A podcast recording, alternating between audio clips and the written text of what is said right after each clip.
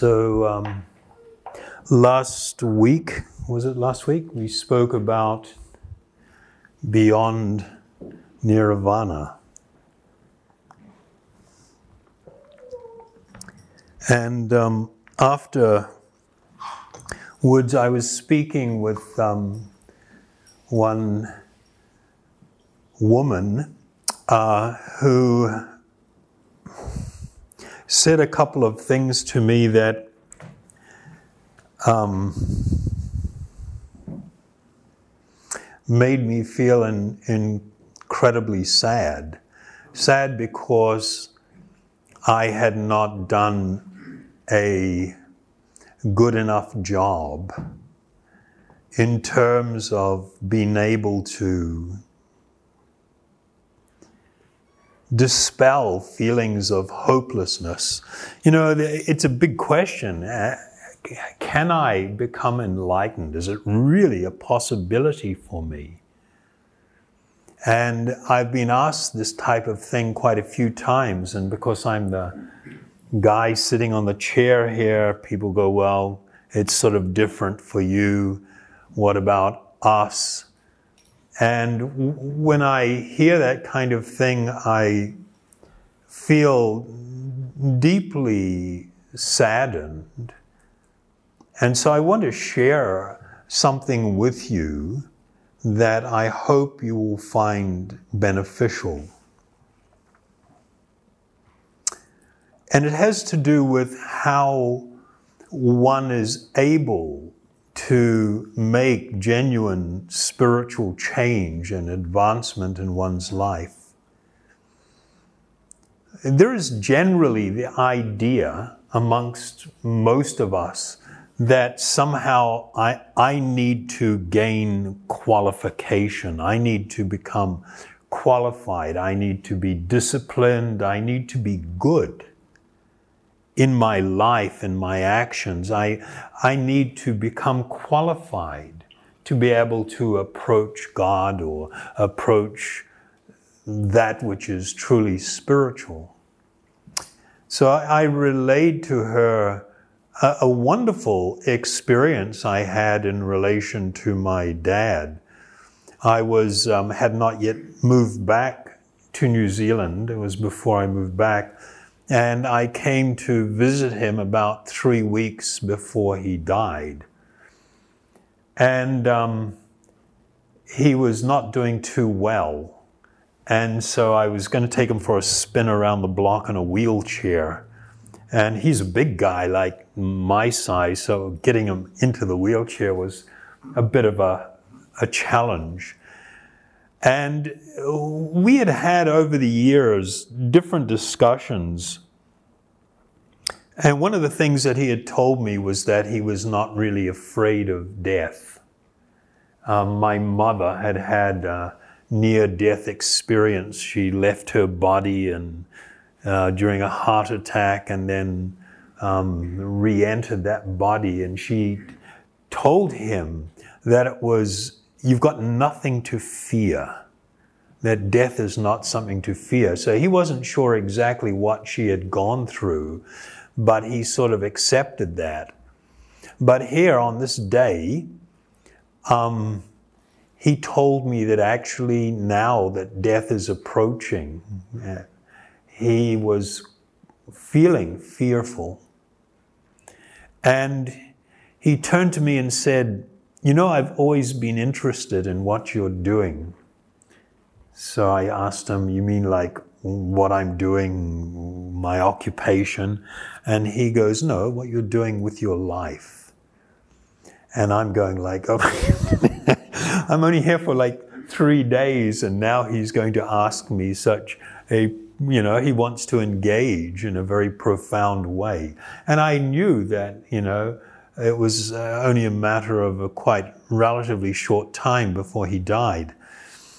So, um, as we get outside, I told him that he needs to think about something very clearly that I will tell him. My father was not a very religious person. He used to go to church a little bit, but he wasn't like a regular churchgoer.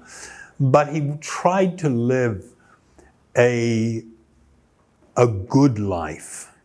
He told me that he personally prayed every morning and every evening, which kind of surprised me a little bit because he didn't seem like the per- kind of person that would do that.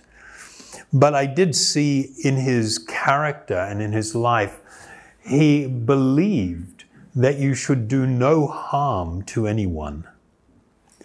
That didn't preempt him because he was a bit of a tough guy, also knocking somebody on their ass if they were causing trouble for others. But um, he really wouldn't do the wrong thing because it was wrong. And he would always try to help people in a cheerful kind of way. It wasn't kind of sucky, you know, it was like, he was quite just cheerful and straightforward about it. and my understanding, of course, from observing his life and the way he related, was that he really had this idea in his mind that if he was to go to some spiritual place, whether that's heaven or whatever people want to describe it as after death, he needed to become, to be qualified. He needed to earn his right to do that. I told him, you know, in, uh, from our training in the, in the Vedic perspective, there are fundamentally two, two ways in which a person can attempt to approach their spiritual development or God. One is called the ascending process, and the other one is called the descending process.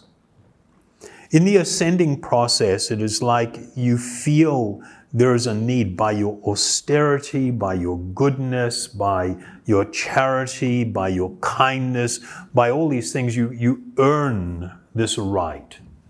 And I told him in the yoga system, this idea is also very prevalent amongst a lot of, of yoga practitioners, where I'm talking about not the fluffy ones, where the people really see this as a spiritual path.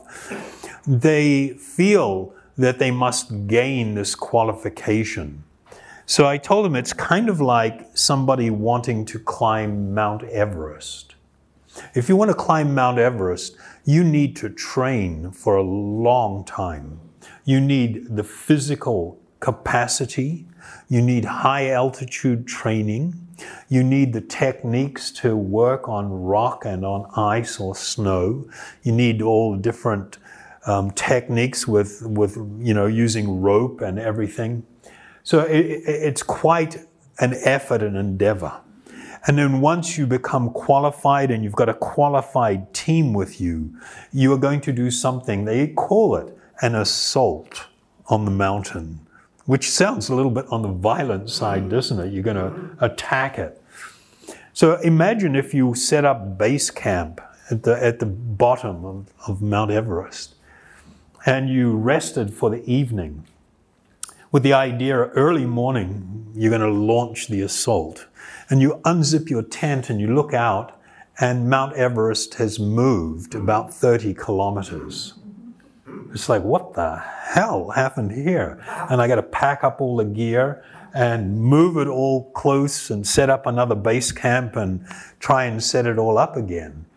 And then that night, while you're asleep, thinking tomorrow it's it. You open and, and it's moved somewhere else, like 25 kilometers. Of course, this example, we are talking about will. Is God or the highest truth or spiritual attainment? Is it, are we dealing with something impersonal that has no will of its own, and I can do to it whatever I choose according to my ability and my talents? Or is it something a little bit deeper? This idea that you can earn your right to enlightenment, or you can earn your right to enter heaven, or whatever people want to, to speak about, is a wrong idea. Because that which is ultimately the highest spiritual existence is not unconscious and it is not impersonal. It is not without will. So, okay, what's the options available then? So I told him that, you know, a person who has spent their entire life, it was a wasted life. You are maybe a drunkard or an alcoholic, an abuser of others, exerted violence, thievery, did, you know, you were just like a, a, a, a social misfit and a troublemaker. At the last moments of your life, you may be even lying in a gutter, taking your last breaths, and have a dawning realization that my life has been an utter waste. And I have no good qualities or no good qualification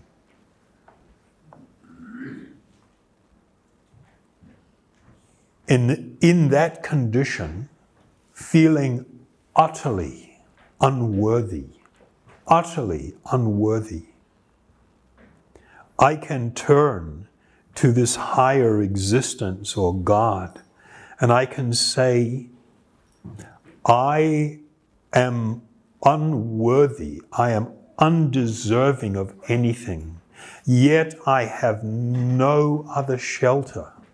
At this moment, when I am about to face death, I have no other shelter. And I approach you and ask, please, give me that shelter, unworthy as I am. For such a person that would have such an experience, they are capable of, of instant enlightenment the most profound spiritual experience. And it's not about what they are doing or where they're going, it's about becoming a recipient of that which is divine, a recipient of the great mercy, the spiritual mercy of the Lord. You will see that there is a common characteristic amongst all, I'm not talking about people that engage in what I will say, and I, I, don't mean to say it in a way that's offensive, but people that superficially engage in religion or some spiritual path. I'm not talking about these, I'm talking about people that have gained success on their spiritual journey. They all have a common characteristic that common characteristic is a profound humility, where they all feel that I am unworthy. I've got nothing good going for me. I am a reject and a basket case. I am in need of help. This path is referred to in some religious traditions as a path of revelation or a path of divine mercy, a path of beatitude. This principle is, is deeply embraced in the yoga system,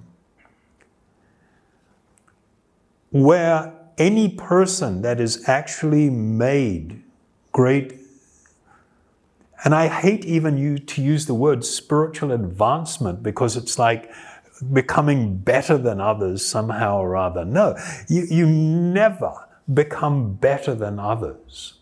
But in a state of profound humility and lowliness of heart, one can become graced with divine mercy and spiritual experience and realization.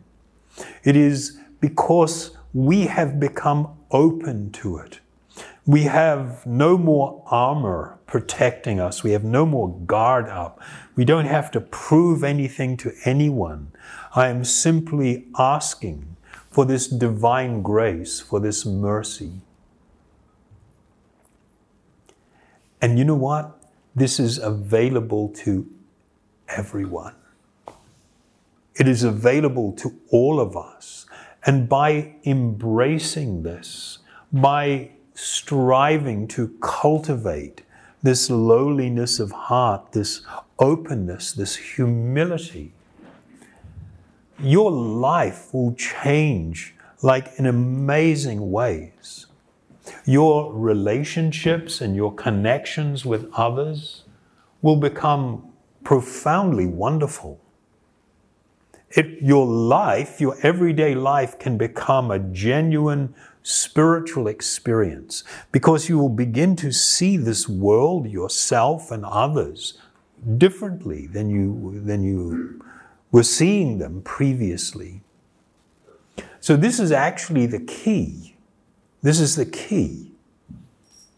Does it sound so difficult that it's not doable? No, it requires just that commitment to become so vulnerable, to open your heart, and to declare your unworthiness. And you will be embraced in the most amazing way. You will experience how your spiritual worth your spiritual worth is not dependent upon your body and your material position or things that you have acquired or your so called learning in this world, anything. It's got nothing to do with that. If you're going to place an idea of your worth on the body that you have or the things associated with that, I'm sorry, your life is going to be miserable. There will be times when things are going what you think is well for you, and oh, yeah, feeling really good about this. But that doesn't last. We all crash and burn. Time makes fools of us all. There is nothing worse than growing old, becoming an invalid, being alone This is where it all goes if you live long enough. But there is no need for fearfulness, there is no need for anxiousness. Don't be concerned about feeling that you have to become qualified, that you have to become spiritually developed.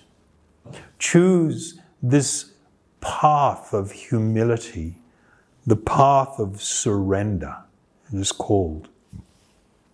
In the Yoga Sutra, Patanjali, he speaks in the most amazing way about the process of spiritual realization. And he talks about how difficult it is to do all these things to come to an elevated condition to experience what's called samadhi. And then he just throws out this tidbit, which everybody ignores.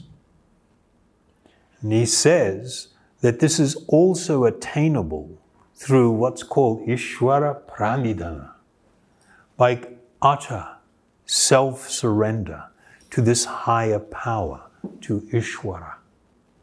One can attain the highest spiritual state. Okay? That's the good news for the evening. Lighten up. No one is disqualified what we are talking about is your eternal spiritual nature, the nature of the soul itself. It's already there. You have a spiritual nature. It might have been covered up with all kinds of crap and conditioning and ideas and everything, but it's there. You are an eternal, glorious, lovable, amazing spiritual being. You must simply put aside all this stuff. Accept the fact that I'm very, very small, almost insignificant. I have no qualification. It's kind of like, sounds like a 12 step program. Anybody here been to AA? you know, this is one, they've got 12 steps. And one of the things they tell you is that you must recognize that in dealing with addiction that you are powerless and you must come to depend on a, a higher power as you understand it. That's a profound spiritual principle. And it is always been taught in all spiritual traditions as, as a core thing. But everybody has forgotten this. So this has become lost, and that is unfortunate. So, yes, there is hope for the hopeless. I'm a living example. I'm a living example of hope for the hopeless. Okay? Was that too serious? No, that was good? Okay. So um, we will try. Can I invite um, Sachi and Kunti? You want to join me? We'll do something a little bit different. We'll sing Om Hari Om again. But um, I'll have a couple of the girls chant with me.